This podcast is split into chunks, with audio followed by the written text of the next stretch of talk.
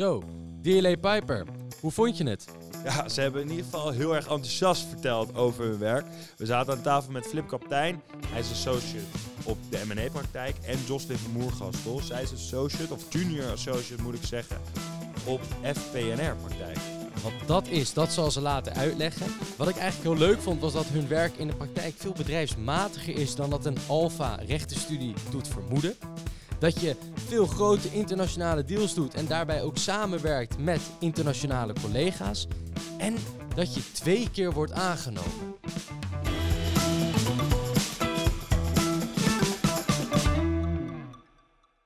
Nou, we zitten wederom aan de Zuidas, wilde ik zeggen. Maar we zitten er volgens mij een stukje naast. Jocelyn, waar zitten we?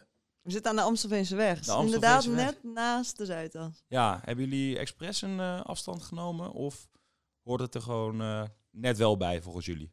Ik denk dat we er zeker wel bij horen, maar het is ook goed om je een beetje eh, ja, op een bepaalde manier bijzonder te maken, toch? Ja, nee, zeker. Ja, maar jullie gaan er wel naartoe verhuizen, toch? Ja.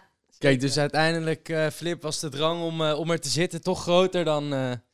eh, Ja, som- ja sommige, sommige mensen vinden het heel belangrijk. Ik wil dit wel meteen even rectificeren, want dit heet officieel de Zuidas. Oh, dit stuk, ja, dat is waar. En ook dat vinden sommige mensen heel belangrijk. Ja, nee, maar dat kan ik me Ehm, voorstellen. Dus je- Het houdt na dit kantoor op. Als in qua eh, geografische Juist, ligging. ja. Jullie horen als laatste eigenlijk net een beetje bij. Juist.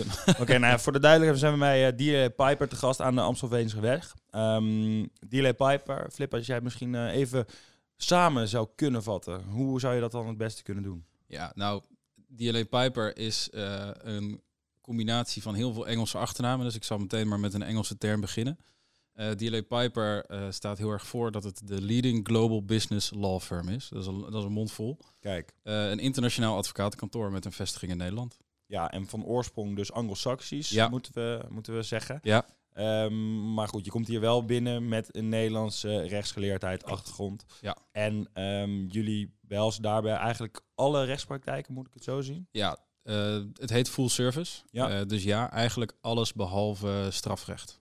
Alles behalve straf. En, en, en binnen die full service ligt er nog ergens een nadruk op waarin jullie jezelf echt eh, boven de rest uitsteken? Ik denk dat Jocelyn en ik zullen zeggen dat dat de transactiepraktijk is. want daar zijn we alle twee redelijk in werkzaam. ah, oké. Eh, maar kantoorbreed eh, zijn er, eh, is er eigenlijk alleen een focus op het de soorten cliënten. Dus je krijgt meer wat voor soort cliënten je bedient dan waar je echt alleen maar mee bezig bent. Eh, wat, voor, wat voor cliënten moeten we dan aan denken?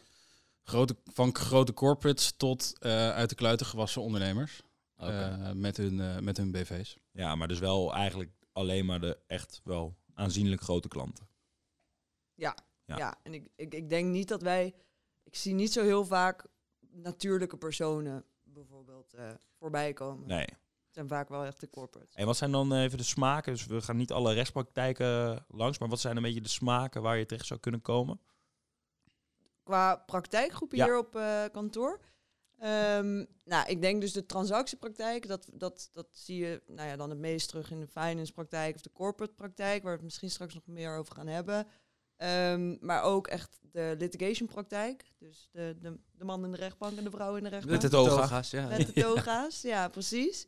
Ehm, en verder hebben we een arbeidsrecht en een IPT. Dus ook gewoon, dat zijn wat meer de specifieke ehm, rechtsgebieden, denk ik. Ja, want we hebben hier net even een rondje gelopen. Jullie hebben allemaal, nou, we hebben vergaderzalen, maar advocaten eigen is dat ze allemaal een eigen kamer hebben, of althans een kamer met z'n tweeën delen.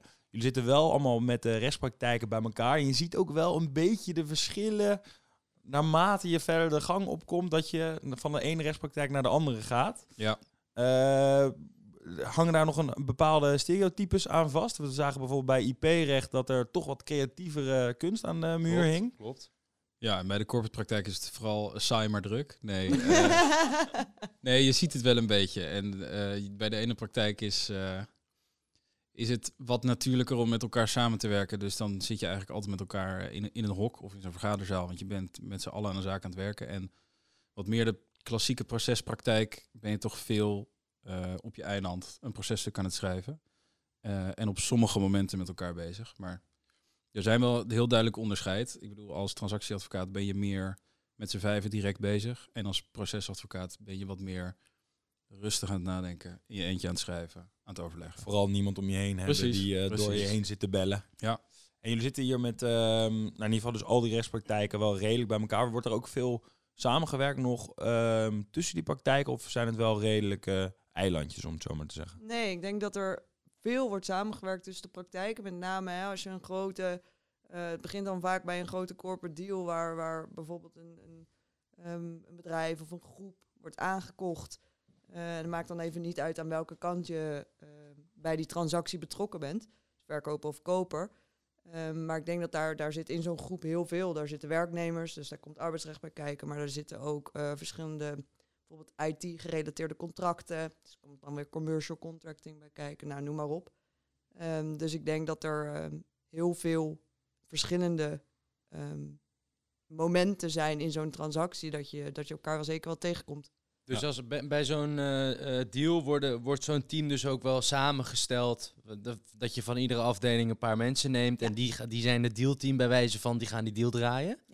Precies. En zit daar nog enige, ehm, nou ja, eh, soort vaste, eh, vaste maniertjes in van, nou, die werkt altijd met die, of de, dit zijn altijd de vaste samenstellingen, of wordt dat volledig op één hoop gegooid en Flip heeft tijd, dus hij mag aan de slag? Nou, ik denk dat het, hè, als jij op een vorige transactie met iemand hebt samengewerkt en dat is gewoon heel goed verlopen, of diegene zit er goed in, of bijvoorbeeld een bepaalde richting waar, waar zo'n bedrijvengroep hè, zich in specialiseert, dat je daar ook een, wat verstand van hebt, daar, daar kijk je wel naar. Eh, maar het is natuurlijk ook heel belangrijk dat iemand tijd heeft. Dus Ja, je kunt niet altijd eh, met dezelfde mensen aan een zaak werken. Eh, maar ik denk zeker dat, dat er wel vaak momenten zeg maar, komen dat, dat je met dezelfde mensen op een deal zit. Ja. Ja, want jullie, jullie solliciteren kantoorbreed, toch? In de zin van, je komt niet binnen op één klein stukje expertise en dat ga je de komende jaren uitbreiden. Dus hoe, hoe werken die rotaties dan als je aankomt, Flip? Je solliciteert voor een eh, plek als junior associate, adv advocaat stagiair. Ehm, en daarbij geef je aan wat, jouw eh, wat jouw rechtsgebieden zijn van, van keuze. Ehm, en moet, moet ik dat ook gestudeerd hebben of puur wat ik leuk vind? ik, zou, ik zou er ook een beetje voor gestudeerd hebben. Ja, maar- nee, dat, dat is wel zo Nee, handig. kijk, eh, je komt hier in principe, als we het over advocaatstage hebben, er zijn ook eh, kandidaat-notarissen en, en fiscalisten, maar als advocaatstagiair kom je binnen met een rechtsgeleerdheid master. En daarin kun je heel veel verschillende specialismes al hebben aangebracht. Weet je, meer ondernemingsrecht, meer intellectuele eigendom, meer arbeidsrecht, maar de basis is vaak breed. En dan heb je al enigszins een affiniteit, daar solliciteer je op en dan is het afhankelijk van plek, eigen keuze, hoe ging je sollicitatie? Nou, van heel veel verschillende factoren waar je begint. En halverwege je junior associate tijd wissel je dan naar een andere afdeling. Maar je geeft dan wel van tevoren bij sollicitatie aan, zeg maar, waar je graag eh, op zou willen solliciteren. Want kan Kan. Ja, dat kan. Het hoeft niet. Ik bedoel, je kunt ook echt gewoon kantoorbreed solliciteren. Het hangt een beetje van je voorkeur af. Maar hoe ziet dan een sollicitatie eruit? Want dan wordt het wel een heel algemeen verhaal. Of zie ik dat verkeerd? ja, nou, ik denk dat stel je solliciteert kantoorbreed, dan is het inderdaad wel iets anders, omdat er misschien andere partners bij zo'n gesprek aanwezig zijn. Hè? Dat maakt het wat minder uit en gaan ze misschien wat meer breed naar jouw kennis kijken, naar je cijfers en misschien naar eh, jij als persoon. Ja, misschien motivatie of... Precies. Ja. En bijvoorbeeld, ik had wel een voorkeur en dan zitten er wel bij het gesprek twee partners van die afdeling. Ja. Zodat, je, zodat die wat dieper gaan kijken van, hé, waar komt jouw, ja, jouw motivatie voor precies deze afdeling dan vandaan? Ja, in eerste instantie ga je, solliciteer je om eh, bij DLA te kunnen werken. En eh, daar zitten natuurlijk allerlei mensen eh, in bepaalde groepen, de sollicitatiecommissie, die daar wel wat expertise op hebben. Ehm, dus in eerste instantie is het gewoon, ben je kwalitatief wat we, wat we zoeken en ben je een persoon die we zoeken. En dan vervolgens wordt er gekeken naar, heb jij voorkeuren, is er ergens hoge nood, Ja, spreek je met elkaar af. Oké, en de, mm, ja, de voorkeur de andere kant op. Want er zijn natuurlijk, eh nou ja, Flip, je noemde het al even, full service law firms. Daar zijn er een aantal van in, eh, in Nederland en wereldwijd ook zeker. Ehm, hoe hebben jullie voor DLA Piper gekozen? Waarom zijn jullie hier uiteindelijk terechtgekomen? Ehm, nou, ik heb na mijn studie en tijdens mijn studie zeker al een aantal stages gelopen. En wat je zegt, hè, dat klopt. In principe qua werkzaamheden komt het heel vaak gewoon op hetzelfde neer. Je zit ook vaak aan de andere kant van een transactie met eh, andere kantoren. Dat is alleen maar heel erg leuk. Een paar studiegenoten misschien ook Een nog. paar studiegenoten zeker. Je komt vaak bekenden tegen, ja. Nee, maar ik, ik denk dat het belangrijk is dat je... Toen ik hier kwam voor mijn sollicitatie, want ik heb hier nooit een stage gelopen. Ik ging gewoon echt breed oriënteren van wat, wat ja, waar Wat voel ik me prettig, ja. wat is er allemaal. Toen heb ik een koffiegesprek hier aangevraagd en toen ging ik koffie drinken en dat voelde gewoon meteen zo gezellig. En dat vond ik het belangrijkste. En toen heb ik eigenlijk gewoon mijn stukken ingestuurd en mocht ik op gesprek komen. En bij ieder gesprek heb ik gewoon een heel fijn gevoel gehad dat mensen geïnteresseerd waren in mij en wat ik deed. In plaats van dat, ja, Jij wil bij ons komen werken. Misschien dat, eh, dat idee. ja, en ook hè, soms dat je het idee hebt dat mensen op zoek zijn naar een kopie van zichzelf. En dan heel erg alles in jou gaan proberen te vinden. Wat er, ja, terwijl het er misschien niet is. In Ja. plaats van de sollicitant haar of zijn verhaal laten vertellen. En dat had ik hier heel erg het idee dat ik mijn verhaal kon vertellen. En eh, ja, dat beviel me heel goed. En dat was voor mij eigenlijk door, doorslaggevend. Oké, maar dat koffiegesprekje, is dat een eh, bepaald ding? Of is dat eh, gewoon iemand een bericht sturen op LinkedIn die je via via kent? Of kan je dat bij HR hier Kan aan? allebei. Ja, kan allebei. Je kan, hè, als je hier al iemand kent, kun je, kun je het zeker aan diegene vragen. Eh, dat is geen probleem. Dan schakelt diegene gewoon met HR. Eh, maar ik heb toen ehm, direct, volgens mij, HR gecontact. Of via eh, de recruiter. Ehm, en die heeft voor mij gewoon met twee mensen van de afdeling, waar ik dus interesse in had, ehm, een koffiegesprek opgezet. Ja, Heel precies. informeel, gewoon even kletsen. Half uurtje. Misschien met wat meer junior mensen die jou snappen. Precies. Ja. Ja, precies. En de, oh, sorry, ja, Flip, eh, vertel jij eens maar. Ja, ik, had een heel, ik heb een hele vergelijkbare ervaring met, met DLE gehad. Eh, ook niet hier stage gelopen, wel bij andere kantoren stage gelopen. En toen ben ik me breed gaan oriënteren op wat ik een interessant kantoorprofiel vond. Nou, ik vond dat DLE een heel interessant profiel had. Eén, erg internationaal. Twee, toch redelijk ook gericht op ehm, ondernemingsrechtpraktijk. eh, dan wel procederen over dat soort geschillen. Ehm, en toen ben ik ook via via met een koffiegesprek begonnen met twee junioren. Dat was eigenlijk een heel gezellig gesprek. Ehm, en daarna heb ik ervoor gekozen om in plaats van bij de andere kantoren waar ik stage had gelopen, hier sta, eh, te, te komen solliciteren. Ja. En een van die mensen die ik toen sprak tijdens de koffie is later een hele goede vriend van me geworden. Ik ben op zijn huwelijk geweest. Eh, ik Oh, zie hem nu nog. Dus Kijk. dat was toeval. Dat zal, dat zal zo zijn. Kijk, mooi. Ja. Koffiegesprekken dus, eh Ja. Giet, noteren, noteren. hey, en de eh, praktijk waar, waar jij nu werkzaam bent, Jocelyn, is Ja. dat, eh, dat is Finance PNR? Of hoe moet ik dat precies uitspreken? Ja, het is een steeds niet. mond vol. Het is een mond vol. FPNR zeggen we hier, dus Finance, oké. Projects en Restructuring. Ehm, dus ja, financieringen, ehm, maar ook projectfinancieringen. Daarom is de P erbij gekomen. Kijk, Eh, dat is toch wel iets waar we ons eh, ja, in specialiseren, maar ook waar we graag op de voorgrond willen acteren. En hoe is dan een projectfinanciering? Een projectfinanciering kan van alles zijn, maar je- ik denk het makkelijkste voorbeeld is een, ehm, een zonnepark of een windpark. Ja. komt heel veel bij kijken. Dat wordt opgezet, dat project, maar daar is financiering voor nodig. En vaak komt daar subsidie bij kijken. Dus ga je in samenspraak met de bank en de overheid bijvoorbeeld. Ehm, en dan kunnen wij of de borrower bijstaan, dus hè, de borrower, de leningnemer die zo'n project gaat opzetten, dus centjes nodig heeft, om het even simpel te zeggen. Of ehm, wij staan de bank bij. En dan ga je kijken van eh, wat houdt dat project in? Is het, is het hè, rendabel om dat te financieren vanuit een bankperspectief? Ehm, dus dat is echt die projectfinanciering. Ehm, En die eh, su- subsidies, daar specialiseer je dus ook in? Dat aanvragen, kijken of eh, je ergens aanspraak op kan maken? nou, Zit de aanvraag zelf doen wij, nou ja, dat doen ze boven. boven zeggen wij, dat is op de derde verdieping. Daar zit eh, regulatory en tax en litigation. Kijk, daar zijn wij nog, ni- nog niet geweest. nog niet Misschien geweest. voor een reden, maar eh, mogen we niet komen. nee, maar zij, eh, zij kunnen daar ook zeker bij assisteren, maar ik zelf doe dat niet. Maar wij kijken meer van, hè, is de subsidie er? En is het, want dat is voor de bank van belang. Ja. Ehm, dus ehm, ja, als onderpand en Oh, eh, zo. Ja. dat het meehelpt. Weer de controle erop, zeg ja, maar. precies. En dus even de standaard dingen naast de projects. De finance zijn meer inderdaad de financieringen in bedrijven. Ja, acquisitiefinancieringen. Dus ja. waar we het net bijvoorbeeld over hadden, over zo'n een, een acquisitie van een groep ehm, van bedrijven. Daar is ook geld voor nodig. Ja. Dus daar kijken wij ook graag bij mee. Ehm, en dan hebben we ook nog de R. En dat staat voor restructuring. En dat zijn ja, als het misgaat of als er, een, als er financiële problemen zijn bij bedrijven, ehm, dan helpen we eigenlijk met het herstructureren van, van, die, ja, van het eigen vermogen en het vreemd financiering. vermogen. Ja. ja, dus dat is echt alle hands aan dek waarschijnlijk. Ja. Ja, en bij die, eh, die twee, bij de F-flip, daar kom jij vaak met je team kijken, neem ik aan. Ik klop wel eens aan bij de F. Ik, Ja. ben, ik, ben, dan, ik ben dan van de corporate M&A, meer Engelse termen. Ja, dat is altijd lekker.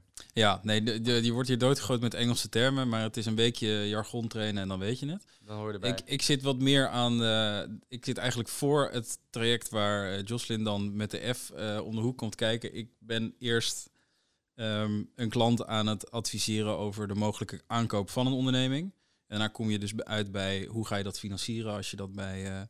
als je dat via de bank doet, dan kom je dus al snel bij, de, bij de finance praktijk uit. Maar toch ook op het moment dat dat hele M&A-proces in gang is gezet, dan Ja. kloppen ze neem ik aan ook in de ja, due diligence fase. Dan hebben we het nog op, over meer Engelse termen, in ieder geval de onderzoeksfase, eh, om te kijken of er geen lijken in de kast zitten. Ja. Dat is ook een heel groot deel van het werk. Neem ik Dat is een heel groot deel van het. Nou ja, het is onderdeel van een transactie. Ja. Het is natuurlijk eh, het voortraject. eh, maar wel een van de meest belangrijke onderdelen, omdat je daarin. hoe een typische transactie werkt, is. ehm, je doet boekenonderzoek, dat is je due diligence. Op basis daarvan maak je een lijst met de belangrijkste risico's die er zijn voor en binnen een onderneming. Ehm, en daarna ga je in mijn geval een, dat is een belangrijk eh, document, een koopovereenkomst, een SPA opstellen. En daarin verwerk je natuurlijk je bevindingen, wat je in je boekenonderzoek hebt gevonden. En dan ga je een robbertje onderhandelen met de wederpartij, de andere kant, om eigenlijk risico te verdelen.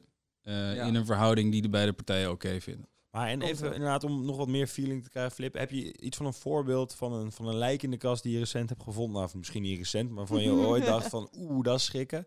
Hier moeten we of een price cut doen, of we gaan dit helemaal aan banden leggen dat dit risico aan alle kanten wordt afgedekt. Nou, een rode vlag is vaak, een red flag is vaak als er iets serieus fiscaal niet goed zit. Oké. Maar dat, dat, dat doen de fiscalisten meer. Ehm, wat ik wel zou kunnen noemen is als er een, ehm, als er een grote procedure binnen een onderneming speelt waar een heel groot risico, waar je een heel groot risico loopt die procedure te verliezen. Bijvoorbeeld als je werknemers op een bepaalde manier ehm, in dienst zijn. Oh, ja. En bijvoorbeeld de FNV zegt, de, de arbeidsrelatie die jij eh, op een bepaalde manier hebt ingekleed, klopt niet. Dus, en er eh, kan een hele dikke vette navordering komen. ja, dus bijvoorbeeld de Deliveroo's die... Goed voorbeeld. Ja, dat is een goed voorbeeld. Als jij dus nu aan het kijken bent naar een Uber of naar een Deliveroo en dat wil, wil overnemen, dan hou je rekening met het gevolg van het feit dat, er, dat de werknemersrelatie anders gekwalificeerd wordt over een paar jaar. Of nog met terugwerkende kracht nu. Ja, en dan krijg je een dikke naheffing. Ja, en dan ga je dus nadenken over wil ik nog steeds hetzelfde betalen voor de onderneming die ik eerder op een bepaalde manier heb gewaardeerd. Ja, en dus eh, een optie is dan om een eh, andere prijs af te spreken. Ja. Kan je ook gewoon een briefje neerleggen van stel dit komt over drie jaar, gaat dit gebeuren? Dan kan ik nog een keer komen met, een, met, met het bonnetje leg ik dan bij jou neer? Dat ik kan als je dat, eh, dat klinkt een beetje vervelend, maar dat zeg je dan als advocaat. Dat is een commercieel punt. Dat kun je uitonderhandelen. Maar dat, je hebt natuurlijk een uitstekende onderhandelingspositie als je je boekenonderzoek, je due diligence heel goed hebt gedaan. En jij, voordat je je overeenkomst ondertekent, zegt: Ik ga niet tekenen totdat jij mij vrijwaart. Dat is het briefje neerleggen. Voor de komende tien jaar, voor alle risico's die hieruit voortvloeien. Dus dan wil ik gewoon keiharde cash vangen als ik eh, schade ergens voor leid. Ja. Dat kun je afspreken, maar dat kun je ook niet afspreken. Dus het hangt af van je tussen aanhalingstekens onderhandelingspositie. Hoe graag je de, de tent wil kopen.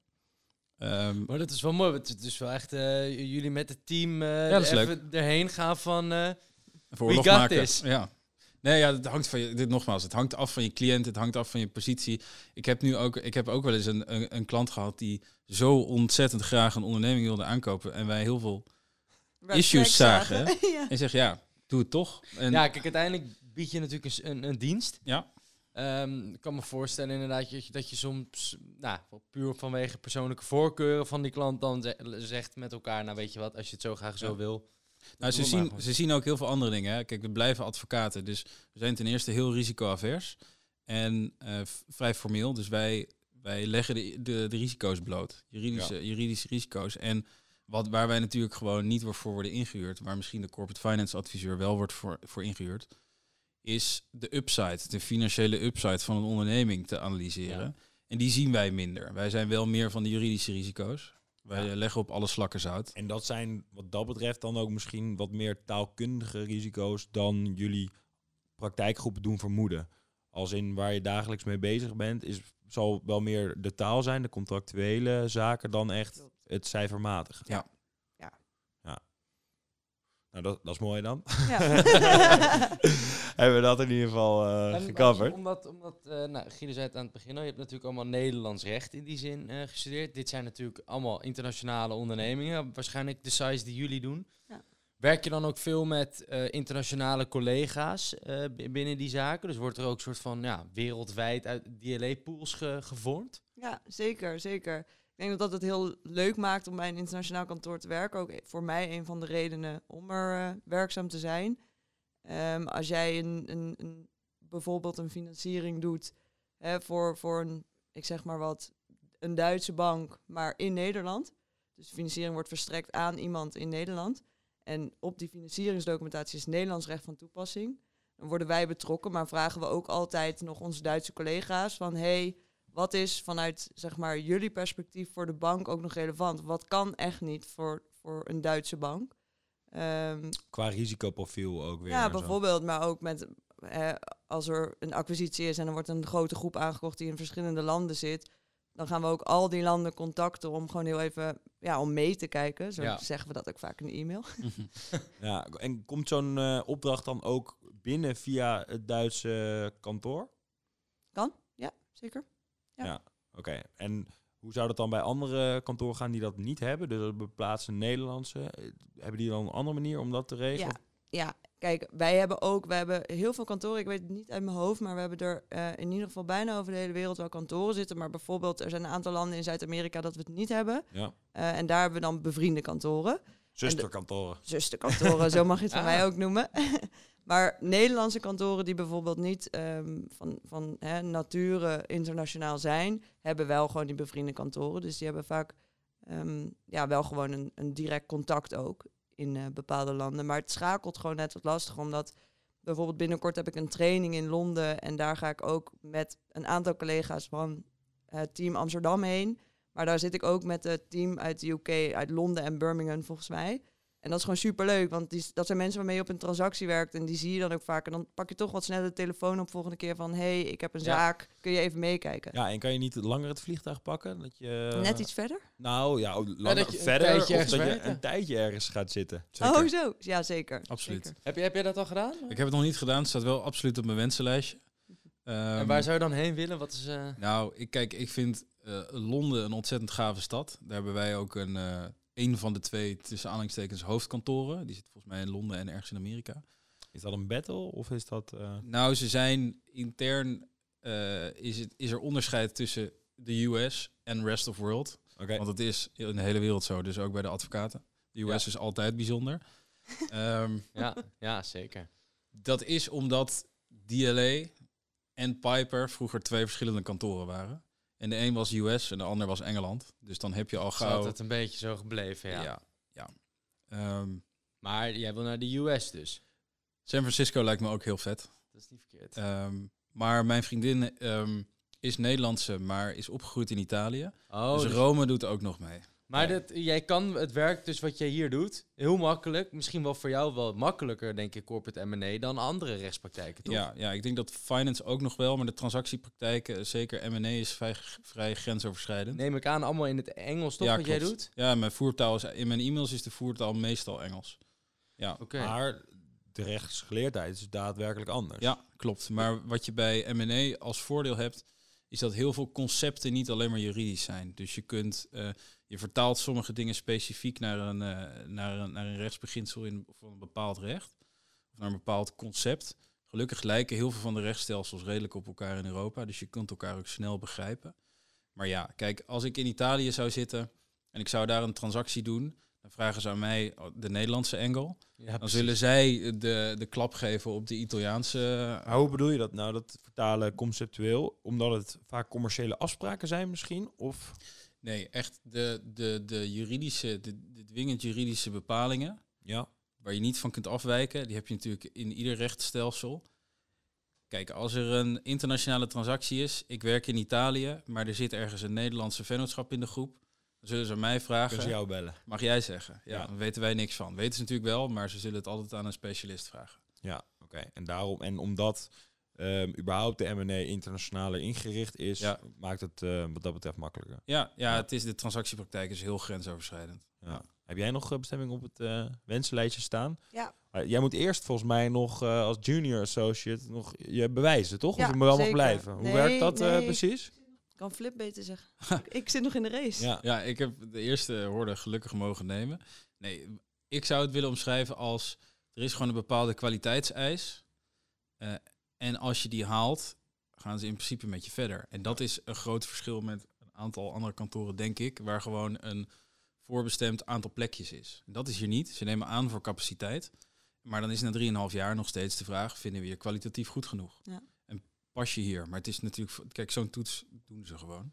Ja, maar logisch. Maar het is toch? niet zo dat er een eh, last van je schouders afvalt op het moment dat je mag blijven dan. En dat je dan in één keer in je vierde jaar Tuurlijk de wel. kantjes ervan afloopt. Nee, dat laatste niet. Oh, oh, oké. Maar die champagne die fles, wordt wel ja, even... die champagne die krijg je, absoluut. Ja. Die krijg je als je je junior contract ondertekent en als je je medewerkercontract ondertekent ook.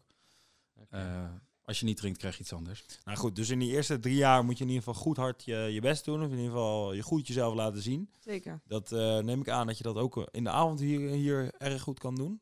Ja. Tot, en bedoel je dan met de borrel of gewoon nog op een werk? nou ja, ik, ik, ik wil, laten we eerst eens even met het serieus met het werk eh, beginnen. Eh, tot hoe laat zitten we hier een beetje gemiddeld? Of hangt het een beetje met de restpraktijk samen? Het verschilt denk ik heel erg per afdeling. Ja. Dat sowieso. Maar het verschilt ook heel erg ehm, per ja, tijds, tijd in het jaar. Ja. Eh, met kerst, en dat denk ik dat de meeste bedrijven of de meeste werknemers dat kunnen beamen, is het gewoon hartstikke druk. Ja, voor- net voor kerst hebben we het dan Net over. voor, Of, sorry, eh, ja, net voor kerst. Kerstavond zitten we hier. Kerstavond zitten we hier hopelijk niet, nee. Oké, maar inderdaad, in de aanloop daaraan, dan kan het hier spoken. Waar hebben we het dan over?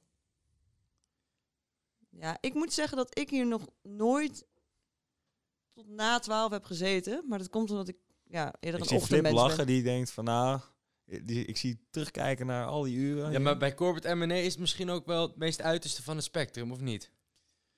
Ja, jullie zijn op zoek naar war stories, maar nee, kijk, Nou, absoluut. eh, ja, absoluut. Nee. Eh, ik denk dat de M&A-praktijk inderdaad de grootste uitschieters kan hebben. Maar dat komt ook doordat je dan toewerkt naar een climax. Ja. Ehm, dus wat je dan aan het doen bent, is dan zit je met z'n allen in een ruimte. Dan ben je een contract aan het uitonderhandelen. En dan wordt het later, maar dat doe je met z'n allen. En dat doe je, je doet het bijna nooit alleen. Je zit hier niet in je uppie s'avonds boven Ja, eh, gruntwork te doen. Maar dan zit je met tien mensen die allemaal heel graag naar een bepaald doel toe willen. Probeer je dat te bereiken. En wat je dan vaak ziet bij de mensen is, daarna ben je moe maar voldaan. Als je Ja. het dan ja, bereikt. dan is het ook weer rustiger, bedoel Ja, je daarna. precies. Dus Ja. het- meer Ja. in cycles soort ja, het is van, heel erg eh, in cycles. ja. Maar inderdaad, hoe ziet de situatie eruit? Want in principe, jullie zitten hier dan met het M&A-team op kantoor, maar er zitten aan de andere kant of ergens Nee, ik heb het ook eigenlijk over een grote groep mensen met Ja. adv- advocaten van, van DLA, advocaten van eh, andere kant. Eh, met de cliënten erbij. Dat is meer het moment waarop het laat kan worden. Maar dan zit je eigenlijk met z'n allen, je zo dichtbij. Ja, Ja, precies. Dan werk je naar het einde toe. En dan is het ook stom om zoiets op te breken, want dan moet je de volgende dag opnieuw beginnen. nou dan kunnen we dan nu door, Jocelyn, naar waar jij op doelde. Als dan die deal gedaan is, Ja. dan wordt het, eh, Dan is het tijd voor borrel. precies, dan wordt het in ieder geval geveerd, neem ik aan. Ja, nee, dat, dat zeker, dat zeker. Eh, ik denk bij eh Flips een praktijk overigens meer, want zij zijn echt bij het closen van de deal. Dan eh, zijn wij alweer lang uit beeld. Wij worden nooit uitgenodigd voor champagne. Voor de closing dinners. Helaas. nee hoor, nee.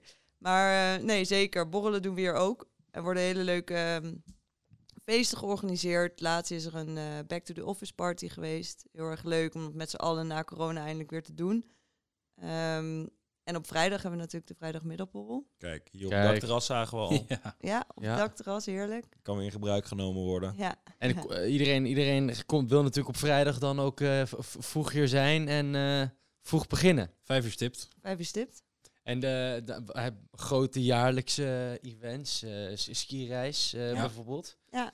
Ehm, wat, wat is daar het mooiste wat jullie hebben meegemaakt? Jos? Ja, ik heb er nog niet zo heel veel meegemaakt, maar ik heb... Corona, Gelukkig. kind van corona ben je Ja. eigenlijk. Nee, nee, ik was gelukkig vier maanden voor eh, de grote uitbraak. Maar Ah, eh, ik heb nog een kerstfeest en een skireis meegepakt. Ja. Dat, waren, we- dat was wel echt... Ja, het was sowieso heel leuk, omdat ik toen heel veel mensen heb leren kennen. Ja. Eh, dat merkte ik wel heel erg, overigens. Ver- vergeleken met mensen die dat dan net niet hadden gemist. Dan merk je hoe waardevol zulke uitjes zijn. Mensen te leren kennen, maar ook gewoon hè, om jezelf te laten zien van... Hier ben ik en eh, Ja. ik ben nieuw. Dat dat is soms ook eh, best een drempel, denk ik. En dat maakt het een stuk makkelijker. Eh, maar ja, kerstfeest, superleuk. Ook met een cabaret. Ehm, DJ's, goede muziek, goede drank. Hartstikke gezellig. En op skivakantie, ja, precies hetzelfde. Gewoon hartstikke gezellig met z'n allen. Ehm, Het is natuurlijk leuk dat je je collega's denk ik ook nog een beetje op persoonlijke manier kunt, le- kunt leren kennen. Ja. Toch? Zo, het lijkt me dat je dat vervolgens in de samenwerking een stuk makkelijker maakt. Ja. En, en eh, wellicht op elkaars eh, huwelijk staat natuurlijk, eh, Flip. Ja, ik denk wel dat wij een idee hebben hoe DLA Piper eruit ziet. Eh, ik wil eigenlijk nog wel afsluiten met de vraag over hoeveel jaar jij je partner bent, Flip. Nou, die weg is niet zo makkelijk meer. Ehm, ik durf me nog niet aan een voorspelling te wagen. Ik ben een echte millennial wat dat betreft, dus Ja. ik kijk het, bekijk het per jaar. Oké, voor jou, eh Jocelyn. Jij een idee? dan hoop ik eh, ja, toch wel binnen tien jaar de ladder op. Kijk, dat is rap toch? Nou, dat- Maar haalbaar. ja. Maar niet onmogelijk. Niet. Heel goed jongens, dank jullie wel Nee, voor dit vind ik een gesprek. mooie afsluiten. Dankjewel. ja dank je. Jullie bedankt. Ja,